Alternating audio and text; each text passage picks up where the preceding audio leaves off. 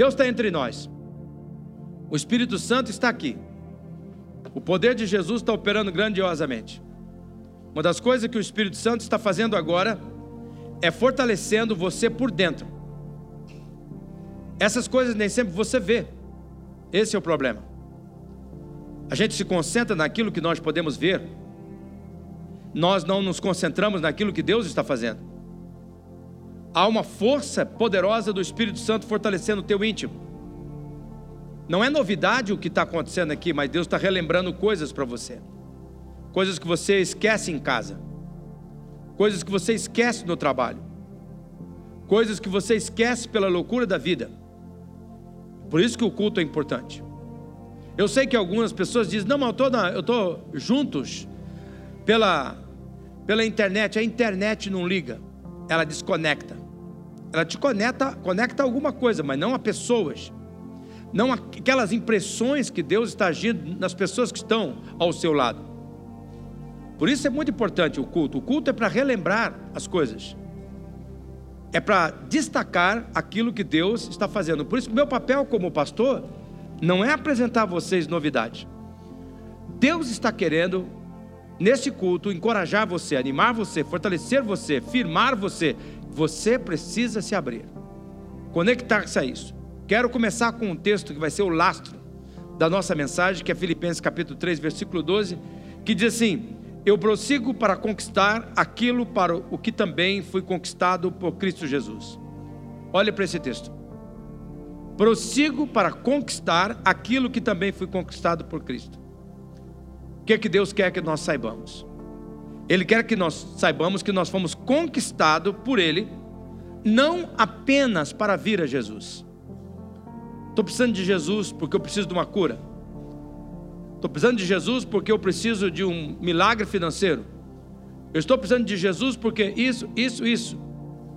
Não, tá certo de você precisar de Jesus para essas coisas. Tá certo você vir a Jesus para receber perdão. Tá certo você vir a Jesus para receber reconciliação com Deus. Mas Deus conquistou você não só para vir a Ele para conseguir essas coisas. Deus conquistou você para permanecer nele, onde todas as coisas que você precisa é, você encontra. Algumas pessoas reconhecem que permanecer em Cristo é um privilégio que nós cristãos temos. Alguns veem desta forma. Mas tem muitas pessoas que levantam uma objeção que eu vou pedir para colocar no telão para vocês, e a objeção é esta: Será que é possível uma pessoa viver uma vida de comunhão sem interrupção com Jesus? Tem pessoas que acham assim: não, não é possível que a gente vai viver uma vida com comunhão sem, sem esquecer Jesus nenhum minuto sequer. Não é possível. Talvez algumas pessoas dizem, isso seja possível para, para os pastores, porque os pastores não fazem nada, eles ficam só lendo a Bíblia, eles ficam só orando. Eu convido essas pessoas a vir passar um dia comigo. Convido essas pessoas, eu franqueio a minha casa, tu vai lá para a minha casa comigo, vai levantar na hora que eu levanto e vai fazer o que eu faço, para ver se pastor não faz quase nada. Mas outras pessoas dizem assim: isso é só para líderes de igreja, não é para todo mundo, porque na vida infernal que nós vivemos, eu sou mãe, pastor, eu sou pai, eu tenho que trabalhar fora. Eu tenho que resolver isso, resolver aquilo outro, eu tenho que buscar criança. Eu tenho que é, resolver coisas da minha, da, minha, da minha empresa. Então existem muitas pessoas que dizem que estão muito ocupadas para trabalhar essa conexão com Jesus. E existem também pessoas que elas se acham assim, muito infiéis, muito fracas. Não, eu nunca vou conseguir uma coisa dessa eu nunca vou conseguir manter essa vida de comunhão com Jesus. Essas pessoas, elas ignoram que quem é que está por trás desses pensamentos. Elas ignoram que é o diabo que está agindo. O, o diabo não quer que é você e eu permaneçamos em Cristo. Ele quer que a gente pense que a gente tem que ser forte para permanecer em Cristo. Mas permanecer em Cristo é coisa de quem é fraco de quem reconhece a sua fragilidade.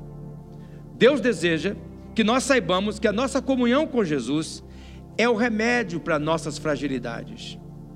é o remédio para nossas fraquezas. Permanecer em Cristo é o que nos fortalece no nosso íntimo. E é por isso então que o diabo coloca na mente das pessoas que permanecer em Deus, em Jesus, reconhece um grande, exige de nós um grande esforço, uma grande força. Ele tenta nos frustrar. Ele tenta atrapalhar a, a gente entender a verdade, que o permanecer em Jesus não tem nada a ver com o nosso desempenho. Permanecer em Jesus é nos abastecer da força de Jesus. Permanecer em Jesus é jogar em Deus toda a nossa fragilidade. Aquela fragilidade que nós temos para lidar com um filho, com uma filha, para lidar com um cônjuge, para lidar com uma tentação, para lidar com um assédio do diabo. Você sabe qual é o teu ponto frágil. Você sabe aonde é que está o teu ponto vulnerável, de vulnerabilidade, aonde o mal ataca você. Talvez é uma irritação, talvez é uma boca ligeira, talvez é uma mente que se perverte facilmente, é uma mente que se deixa ir com facilidade para determinados lados que você não deveria ir. É, essa é a coisa, permanecer em Jesus é levar essas debilidades. O segredo da nossa permanência em Jesus está na nossa atitude de nos lançarmos em Jesus, lançarmos as nossas fraquezas. Aquele que é totalmente fiel, aquele que é totalmente digno, aquele que é totalmente confiável, permanecer em Jesus não é algo que nós fazemos, mas é a nossa atitude Quero falar isso pausadamente. Não é algo que nós fazemos, mas é a nossa atitude de consentir que Jesus faça em nós, que Jesus faça por nós, que Jesus faça através de nós. Eu não posso, não posso mudar esse temperamento, não posso mudar essa realidade, não posso mudar essa situação de caos que está, Senhor, mas eu eu lanço em ti, eu me jogo em ti, eu escolho permanecer em ti. A parte humana, irmãos, três palavras podem resumir o que é a nossa parte humana: é entregar, é entregar, esvaziar as nossas mãos.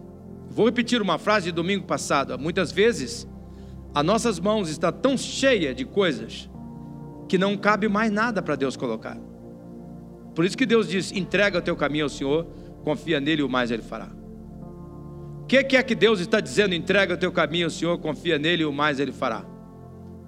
Ele está dizendo: esvazia a mão. Eu tenho bênção para colocar aí, eu tenho vitória para colocar aí, eu tenho poder para colocar aí. Mas você tem que confiar em mim, esvaziando a sua mão. Você tem que confiar em mim, esperando. Essas três, três palavras elas refletem o conceito de que você precisa cooperar com o processo divino de você permanecer nele, daquilo que Deus quer fazer na sua vida. A nossa parte consiste simplesmente em nos rendermos, confiarmos, esperarmos por aquilo que Jesus comprometeu a fazer. E o que ele comprometeu a fazer?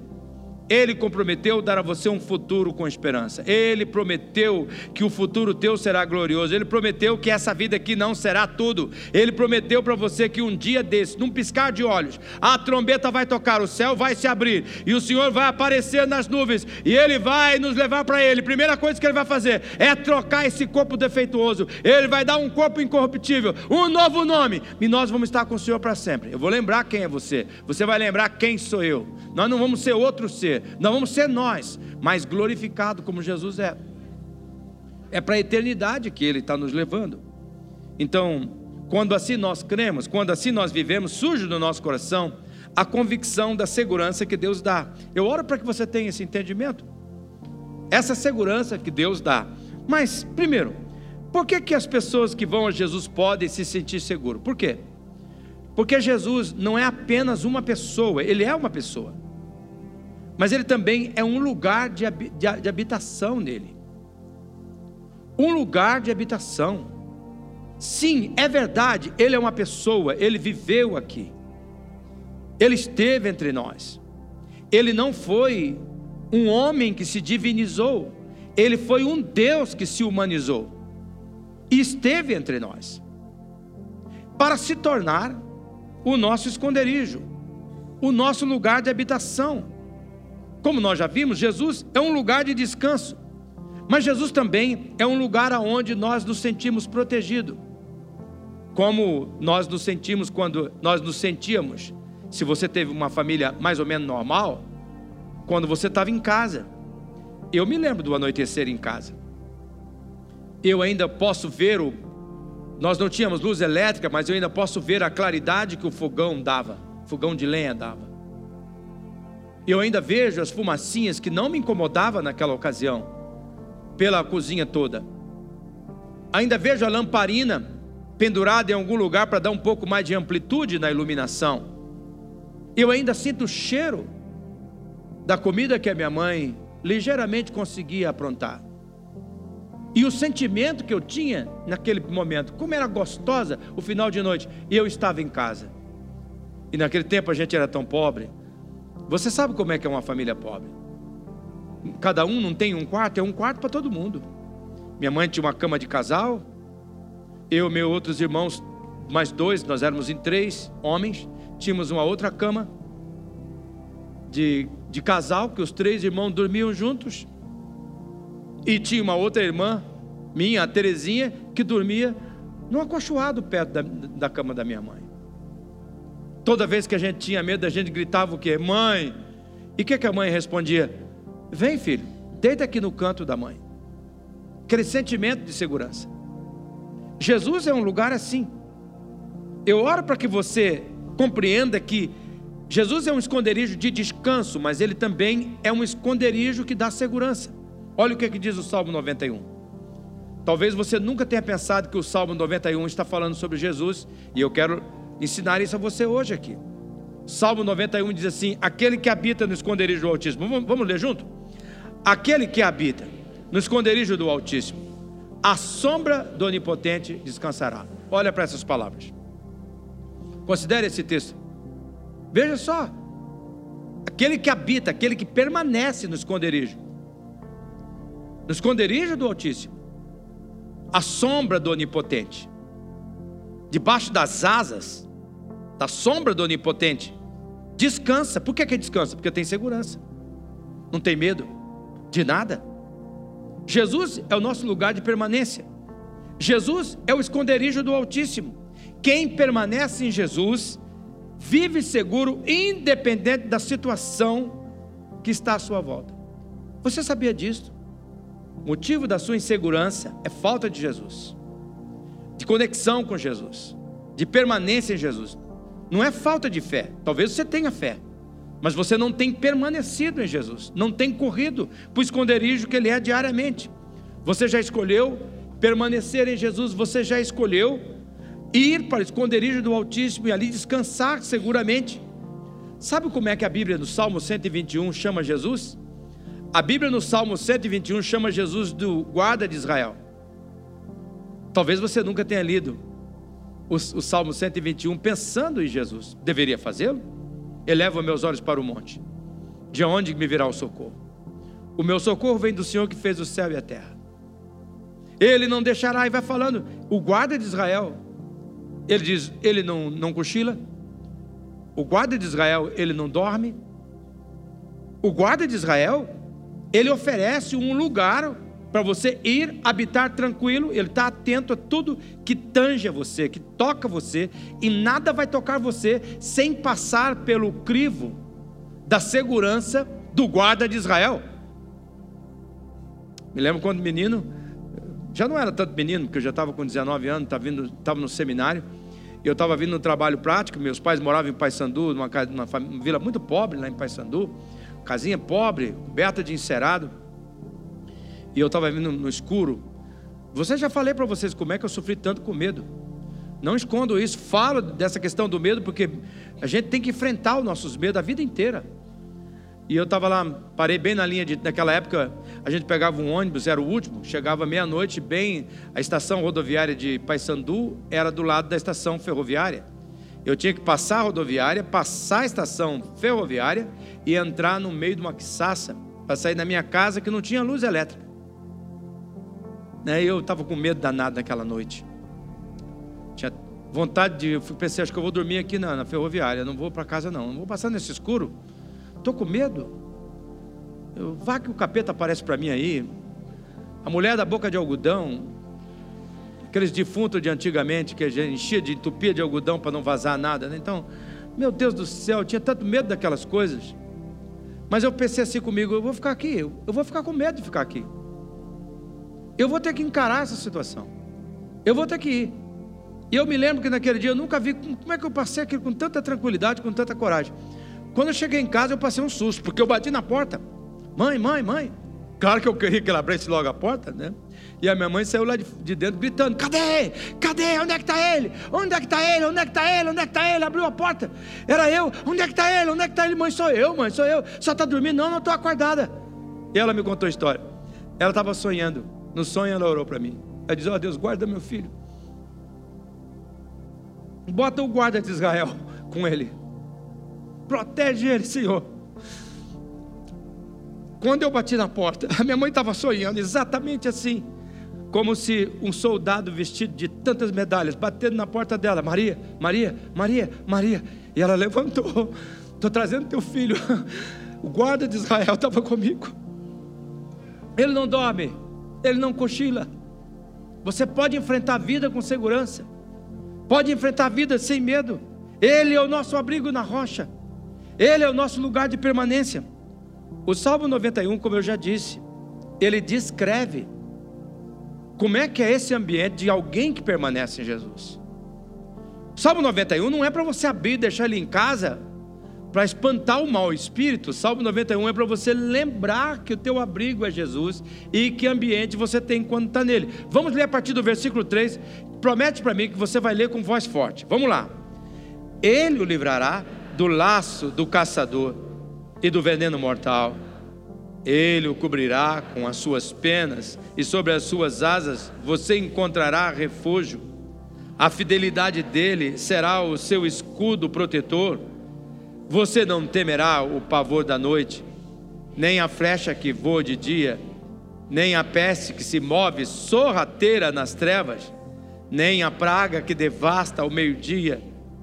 Mil poderão cair ao seu lado, dez mil à sua direita, mas nada o atingirá. Você simplesmente olhará e verá o castigo dos ímpios. No versículo 9: Se você fizer do Altíssimo seu refúgio, nenhum mal atingirá, desgraça alguma chegará à sua casa. Por quê? porque a seus anjos ele dá ordem aos seus respeito, para que o protejam em todos os seus caminhos. Com as mãos eles o segurarão, para que você não tropece em alguma pedra. Você pisará o leão e a cobra, pisoteará o leão forte e a serpente, porque ele me ama. Eu o resgatarei, eu o protegerei, pois conhece o meu nome ele clamará a mim, e eu lhe darei resposta, e na adversidade estarei com ele, vou livrá-lo e cobri-lo de honra.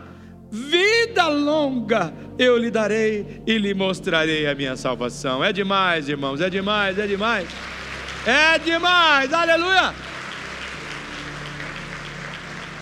Quando você vai a Jesus e permanece nele, é como você fosse para o esconderijo do Altíssimo e habita nele. Está protegido.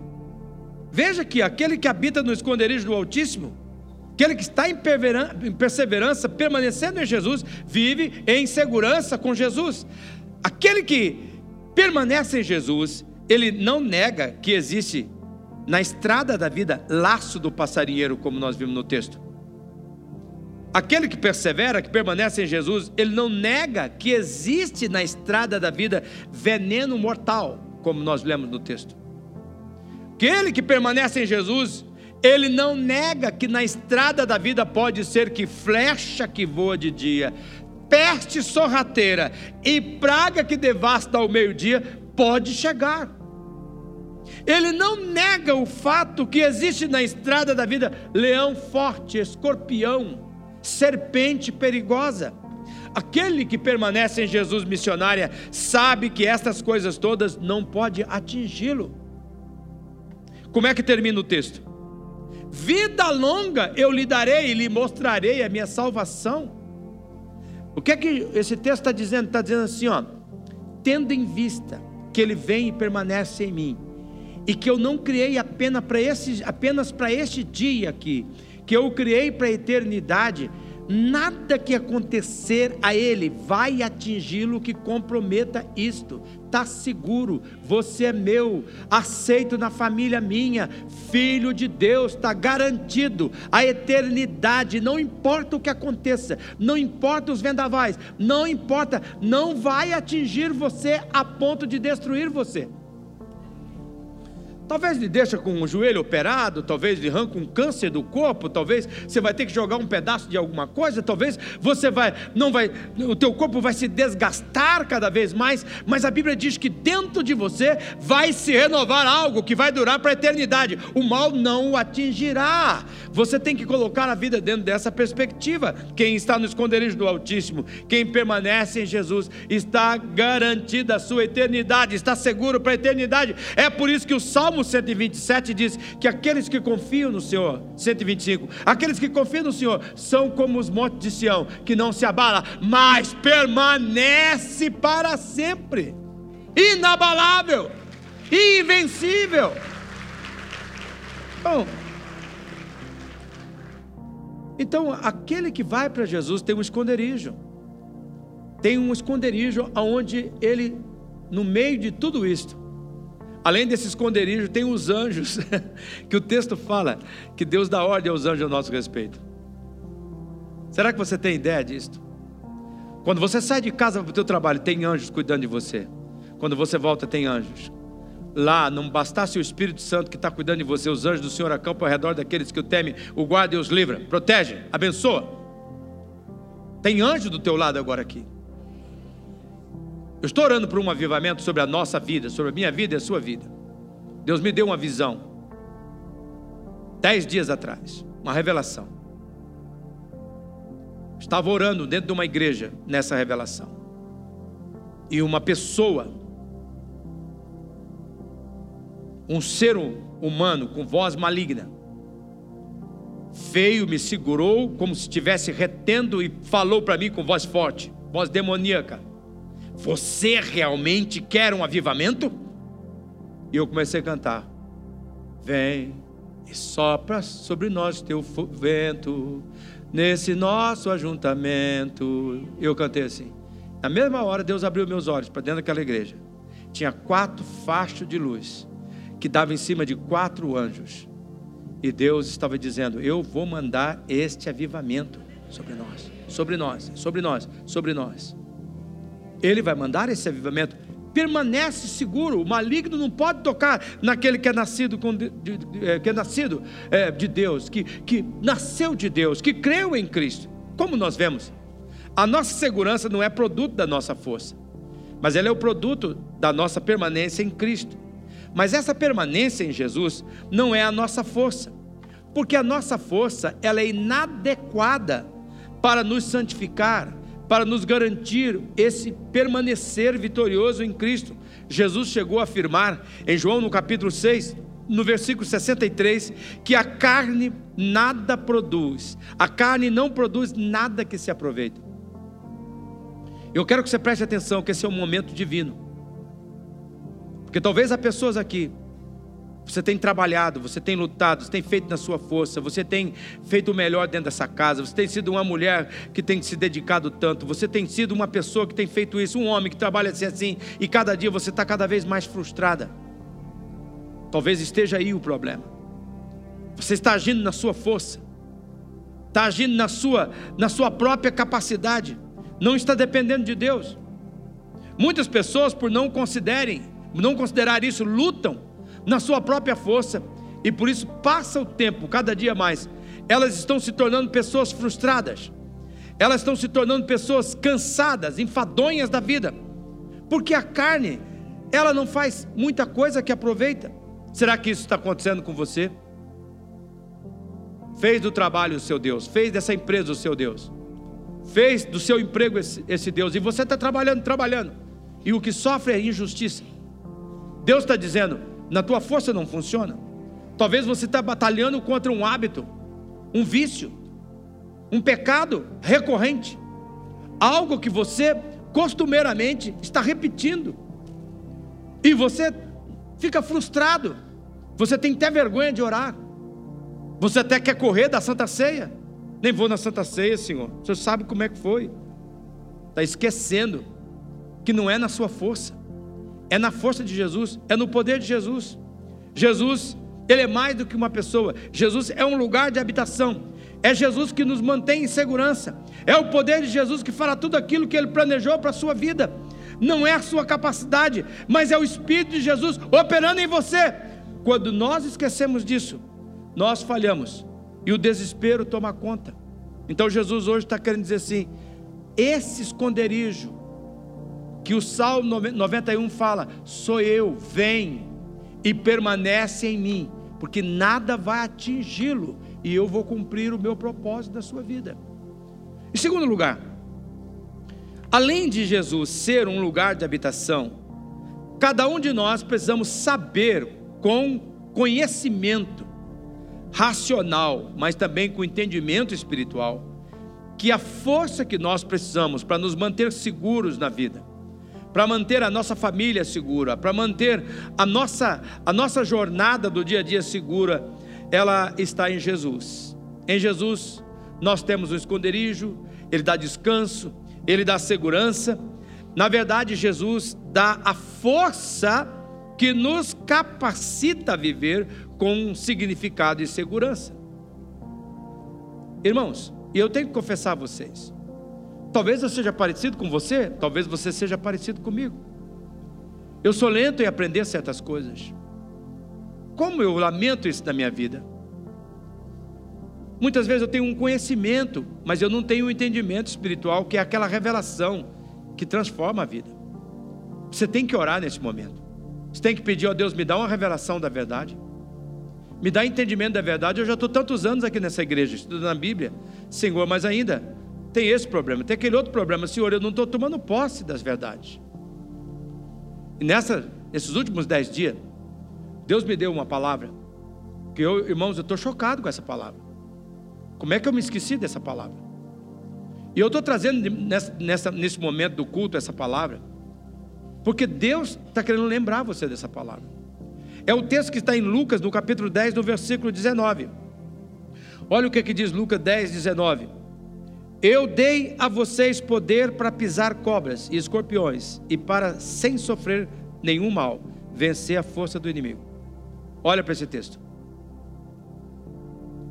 Quero que você leia esse texto comigo. Deus está. Eu peço ao Espírito Santo que lhe dê a revelação. Olha o tesouro que você tem. Se você já foi a Cristo, olha o tesouro que você tem. Vamos ler juntos, todos vocês. Eu dei a vocês poder para pisar cobras e escorpiões, e para, sem sofrer nenhum mal, vencer a força do inimigo. Olha o que Deus está dizendo. Deus está dizendo: esses escorpiões não é para você ficar um homem doido da cabeça e começar a caçar escorpiões e dar o dedo para ele picar, ou pegar cobra brava, venenosa, para você ficar sendo picado por veneno de cobra. Ele está dizendo assim: ó, quando você for naquele trabalho, pode ser que naquela tua empresa, naquele trabalho onde você está, tenha cobra, tenha escorpião. Pode ser que dentro da tua casa, aquele que senta com você na mesa é uma cobra, é um escorpião. Pode ser que aquela amizade com quem você reparte seus passeios seja cobra e escorpião. Pode ser que aqueles que você tem, chegam a você, sejam cobra e escorpiões. Se você permanecer no meu abrigo, no esconderijo do Altíssimo, se você vir a Jesus, ficar com Ele, essa essa cobra, esse escorpião, escorpião, vai ser pisado por você. E ele não vai ferir você. Não vai atingir você. Olha o que, é que Deus está dizendo. Esse texto está dizendo assim: que Deus deu, que Jesus deu a mim. Você que crê em Cristo, Ele já deu. poder para você enfrentar toda a força do mal sem sofrer um dano. Por quê? 1 João 5,18: O maligno não toca aquele que é nascido de Deus. Mas você tem que permanecer nele. O maligno não toca. Esses dias à noite, estou dando de acordar três horas. Vi um negócio no, no, na internet, disse, você está acordando entre as três e as cinco, é o Espírito Santo chamando você para orar. Mas naquele dia, às três horas, eu acordei com medo. Tinha um negócio esquisito dentro do quarto. Eu estava com medo. Há medo, gente. Não é medinho, não, é medão. Então, vocês sabem que eu gosto de dormir com a cabeça coberta. Então, eu só largo o nariz para o lado de fora. Eu conferi se o lençol estava certinho por cima dos olhos e conferi o meu tapa-olho. Arrumei um tapa-olho, agora tem uns tapa-olho bonito que a gente coloca assim, o olho fica, fica escurinho, igual aquele de avião, né? Para dormir. Eu coloco aquele negocinho assim, bem escuro, bem apertadinho, para ficar ali, coxadinho assim. O medo não, mudou nada, estava ali, sabe? Com aquela sensação esquisita. Ah, de repente eu lembrei. Ah, pera lá, ué. Ô Senhor, o Senhor não disse que quando eu creio em Ti, eu sou a habitação do Espírito Santo? Espírito Santo, o Senhor está aí? Ó, oh, tem hora que você tem que cavucar dentro de você. Espírito Santo, o Senhor habita aqui. Amém. E a tua palavra diz em Efésios 3,16 que o Senhor fortalece o meu íntimo. Uma das coisas de fortalecer é encorajar. Senhor, não está certo esse medo. Se o Senhor habita aqui em mim, Espírito Santo, se tem algum ser do mal, é só um pesadelo, Senhor, isso tem que passar. E eu, no meio da oração, abri meu olho de novo, olhei para lá, já não era mais três horas, era cinco horas. Eu tinha dormido no meio da oração, e a confiança de Deus tinha invadido o meu coração. Porque com a força que Cristo me dá, eu posso vencer sem dano nenhum para a eternidade qualquer mal. Por que, que você vai ficar com medo do diabo? Por que, que você vai ficar negociando com ele? Se você vir a Jesus, permanecer em Jesus, no esconderijo de Jesus, ele já lhe deu. Você pode vencer a força do inimigo é esta força que nos capacita a permanecer nele, a viver o propósito que ele tem para a nossa vida. Muitas vezes as pessoas vão pensar que é a nossa força de vontade. Elas vão dizer assim: nossa, alguns dizem para mim, nossa, pastor, eu admiro, o senhor tem uma força de vontade, o senhor tem um temperamento, o senhor é perseverante, o senhor ah, é resiliente, o senhor. Não tem nada a ver com a nossa força de vontade. Há outras pessoas que dizem assim: nossa, como que você é disciplinado, ler a Bíblia todos os dias, não tem nada a ver com a nossa disciplina. Isso tem a ver com a força de Jesus que está atuando dentro de nós. Mas você tem que acreditar que a força de Jesus já está atuando, que já foi lhe dada. Você entra com o pé e Deus entra com o chão, como fez no Mar Vermelho. O povo tinha que marchar. Quando ele marchou, o mar abriu. A Bíblia diz em, primeira, em Colossenses, Colossenses, Colossenses 1, 29. Olha o que diz em Colossenses 1, 29. Para isso eu me esforço, lutando conforme a sua força que atua poderosamente em mim. Olha para esse versículo. Que momento revelativo de Deus. Olha para essa verdade com clareza. Paulo diz: Eu me esforço, eu estou lutando, eu estou me esforçando mas eu faço isso de que maneira? Conforme a força que atua poderosa dentro de mim. Deus já deu a força. Qual é o meu papel? Acreditar. Qual é o meu papel? Sair para a vida. Qual é o meu papel? Peitar as tempestades. Qual é o meu papel? É desafiar as enfermidades. Qual é o meu papel? É questionar a voz do engano. É questionar a voz do erro. Qual é o meu papel? É dizer: Eu estou nele, ele está em mim, a força dele está agindo. Veja, haja o que houver. Eu estou nele. Eu nunca vou me esquecer de um desenho, porque para mim é o maior exemplo que tem nesse negócio da gente ser despertado para a força de Deus que está dentro de nós. É o He-Man. Quando o He-Man pegava a espada e levantava aquele loiro do ombro largo e gritava: Eu tenho a força! Eu acho que nós deveríamos usar o He-Man como exemplo. Toda manhã, Eu tenho a força. Às vezes eu grito literalmente na janela: Ei, pessoal, eu tenho a força de Jesus operando em mim. Sai da frente, capeta! Uma vez estava indo expulsar o demônio lá na cidade alta. A pessoa falou comigo no telefone endemoniado, era uma voz horrível. O meu cabelo ficava tong, tong, tong dentro do carro. Jesus do céu, quando chegou ali na, naquele lugar onde agora tem aqueles prédios ali, um hospital municipal, acho que ali também, eu parei o meu Fuquinha e eu falei, estava no medo danado. Falei, se eu chegar com medo desse lá, senhor, como é que vai ser, né? Não vai dar.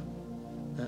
Aí eu parei assim, só tinha colonhão, né? Eu pelo menos não pensava que era só colonhão. Levantei a mão do lado assim, mas eu gritei, irmãos. E eu gritei com toda, com toda a força. Eu sou de Jesus! Sai da frente, capeta! Que lá vou eu! Jesus é por mim! Cheguei lá, meus irmãos, o casal que estava endemoniado no telefone, sentado, liberto completamente. Jesus foi na frente. Jesus foi na frente. Ele já deu.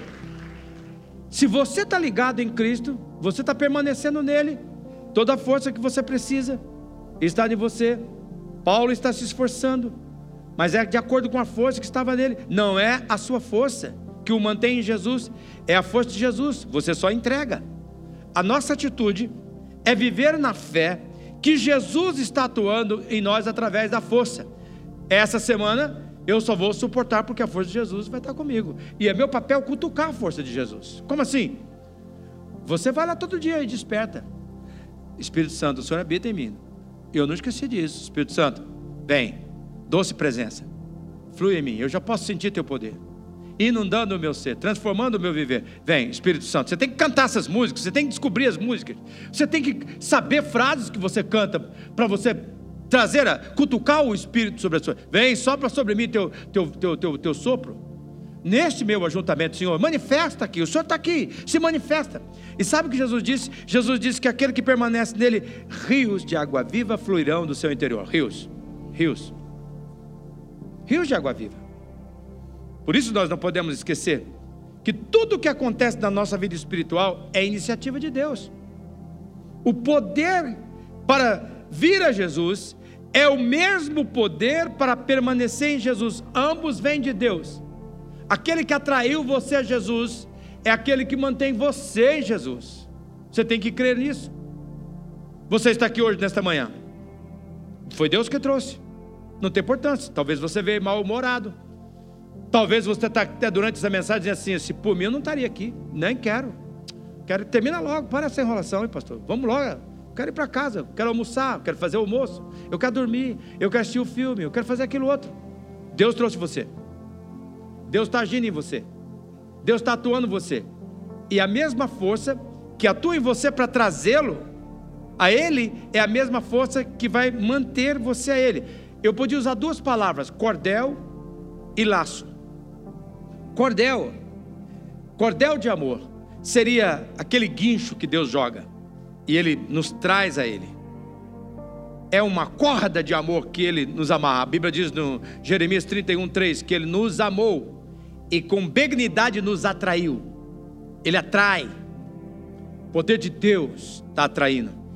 Deus deixou bagunçar a tua vida. Deus mandou, permitiu uma tribulação. Deus arquitetou uma situação difícil. Tocou fogo em você atinou dentro do teu coração e você começou a pensar: preciso de Deus, eu preciso da igreja, eu preciso de Jesus. Talvez alguém mandou uma mensagem há tempo que você não recebia. Vem, aqui é teu lugar. Olha, eu não sei, mas Deus estava traindo você, trazendo você com corda de amor. Mas ao mesmo tempo que Ele é o cordel de amor, Ele é o laço de amor. Ele amarra você nele, Ele atrela você nele é o permanecer, para você permanecer nele. Eu oro para que você tenha esse entendimento. O trabalho daquele que vem a Jesus nada mais é do que o fruto da obra que Jesus está fazendo nele.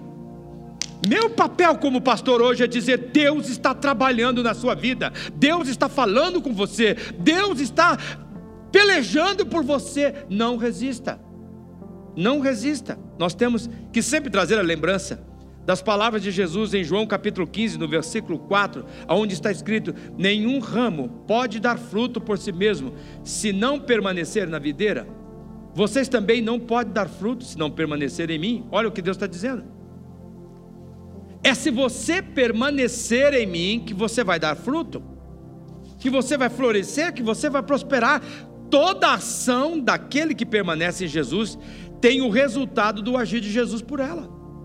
Se você permanecer em Jesus, eu irei adiante de ti. Salmo 45, ou Isaías 45, versículo 2. Eu irei diante de ti, adiante de ti. Eu aplanarei os caminhos tortos.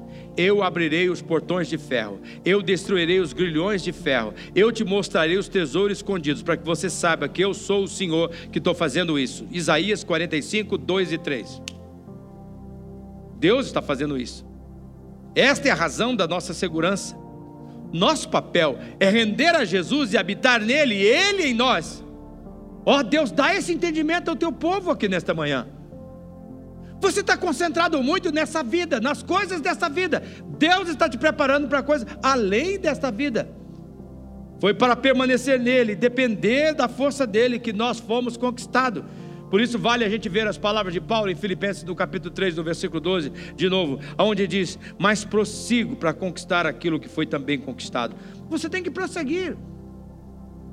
Você tem que fincar raízes. Você tem que deixar Deus fundamentar você na palavra. Você tem que deixar Deus alimentar você da palavra. Você tem que crer que o poder do Espírito de Cristo está em você e agir com coerência com essa força. Para, para, para, para de ficar olhando aquilo que supostamente lhe falta. Passe a olhar aquilo tudo que Deus já lhe deu. Esvazie sua mão. Deixe ela disponível para Deus encher.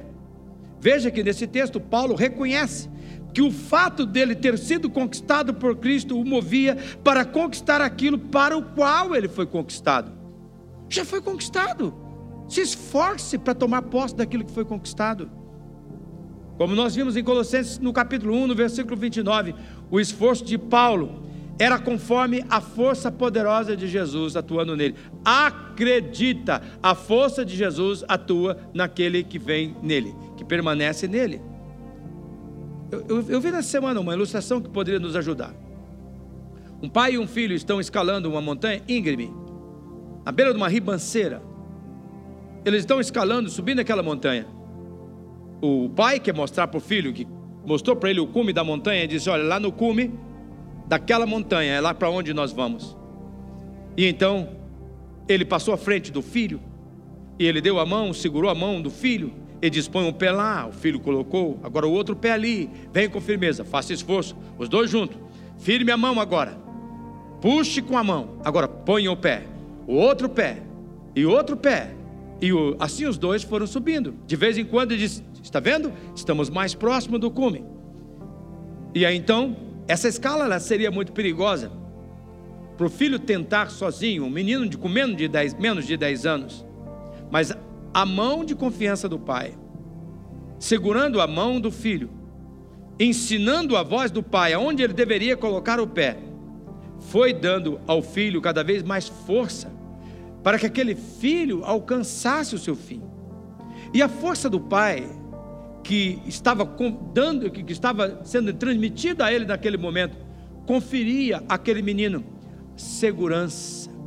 A força do pai levantava aquele filho.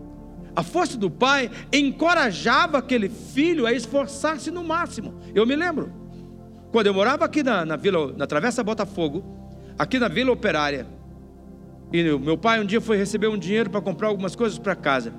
E nós passamos ali no, no, no, no, bosque, onde hoje tem aquela caminhada que tinha, mas antigamente era uma erosão tremenda, era um buracão. E eu me lembro que meu pai estava com um lampião na mão, e eu estava andando assim, meio atrás dele. Eu disse, pai, eu estou ficando com medo. Ele disse, calma, filho, dá aqui tua mão. e meu pai pegou a minha mão. meu pai pegou a minha mão. Que segurança que me deu aquilo. Aquele buracão pareceu tão pequeno. Talvez o filho podia dizer assim: Olha o que eu estou conseguindo. Mas ele não conseguiria se não fosse a força do pai, a mão do pai.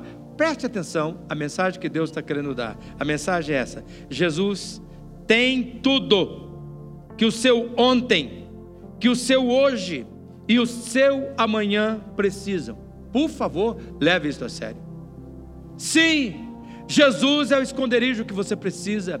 Jesus é a força que você carece. Jesus é o tratamento para o passado problemático da sua vida. Jesus é a fonte que não seca, que provisiona ontem, que provisionou ontem, que provisiona hoje e que vai provisionar amanhã. Jesus é tudo para o seu desconhecido, que o seu desconhecido amanhã necessita, mas a exigência é você vir a Ele, não apenas vir a Ele, é se atrelar a Ele, é colocar a canga dele, é negar-se a si mesmo, é permanecer nele, e quando você permanece nele, e então você descobre perdão para todos os seus erros, paz permanente, uma vez que Jesus reconcilia você com Deus, e uma vez reconciliado com Deus, você se torna a habitação do Espírito de Cristo e o Espírito Santo é o Espírito de Jesus que habita você. Sabe o que o Espírito Santo vai fazer? Ele vai aconselhar você, o Espírito Santo vai guiar você,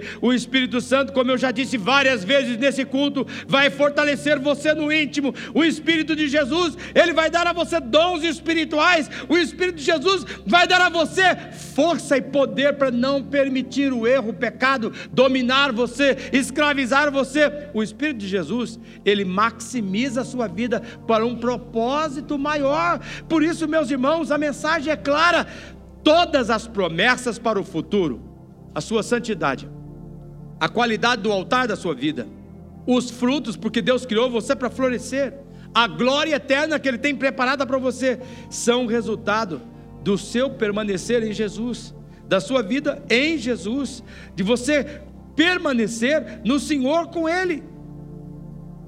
Como aquela história que eu contei do pai e o filho subindo a encosta. Considere o cume do monte. Considere para onde Deus está te levando. Essa vida não é tudo, mas Ele está com você na jornada.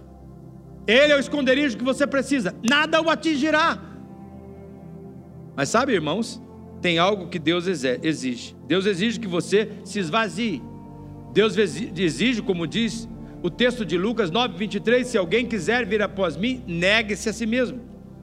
Você vai precisar renunciar a si mesmo para habitar nele. Se você estiver com as mãos lotadas demais, você tem que entregar. Se tem alguma coisa na sua mão que você está retendo, Deus diz: entrega, e eu vou colocar aquilo que você necessita, aquilo que fortalece você, aquilo que dá a você a vida eterna que você de fato precisa. Você precisa renunciar a si mesmo para habitar nele. E agora o slide, o slide 26, por favor, que diz assim: ó, Eu prossigo para conquistar aquilo para o que também fui conquistado por Cristo Jesus. Eu fui conquistado para quê? Para permanecer nele. E lá toda a força dele atua em mim poderosamente. Mas você tem que esvaziar a sua mão. Feche os seus olhos agora. Curve a sua cabeça. Com seus olhos fechados, cabeça curvada.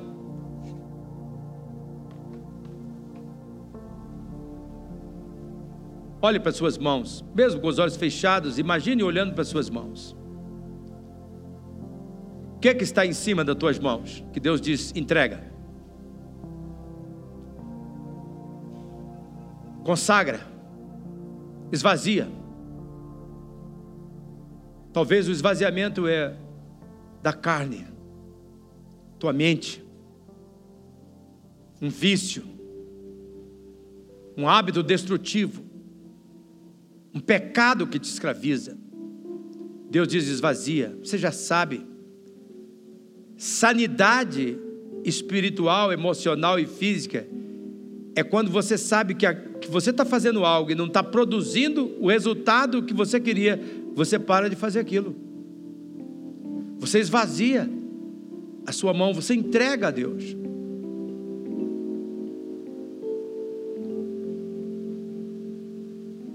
Então agora é o momento de você falar com o Senhor, com seus olhos fechados, com a sua cabeça curvada. Coloca diante de Deus essa situação.